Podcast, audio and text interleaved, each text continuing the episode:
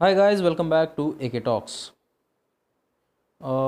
आज मेरे पास एक छोटी सी कविता है, मेरी लिखी हुई है तो मैं आशा करता हूँ आप सबको पसंद आएगा। कविता का टाइटल है यादों की अलमारी। ये कविता मैंने कुछ दिन पहले लिखी थी, मैं जिस कम्युनिटी के साथ काम करता हूँ यूट्यूब चैनल संभालता हूँ उसका प्रोफाउंड राइटर्स तो उसमें एक टॉपिक आया था, यादों की अलमारी, यादों के ऊपर लिखने के लिए। तो मैंने सोचा कि क्यों ना अपनी यादों के पिटारे से कुछ लिखा जाए। तो ये छोटी सी कविता आई होप आप सबको पसंद आए। तो शुरू करते हैं। यादों की अलमारी। उसकी यादों की अलमारी में मैंने अपना घर बना रखा है। मैंने अपने दिल में उसका एक छोटा सा मकान बना रखा है। कई अरसा बीत गया उनसे मिले। असल में तो महीने हुए, पर लगता जैसे बरसों हो गए।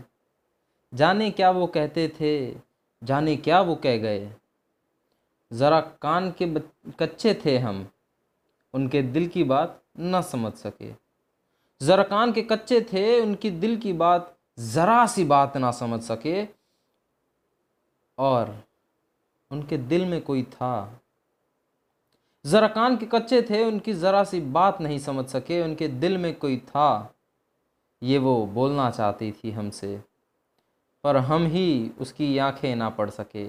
अजीब मोहब्बत थी वो कि हम ही उसकी मोहब्बत ना पहचान सके। छोड़ चली वो एक दिन मुझे अपने आशिक के साथ। पलट कर ना देखा उसने एक झलक अपने चाहने वाले को।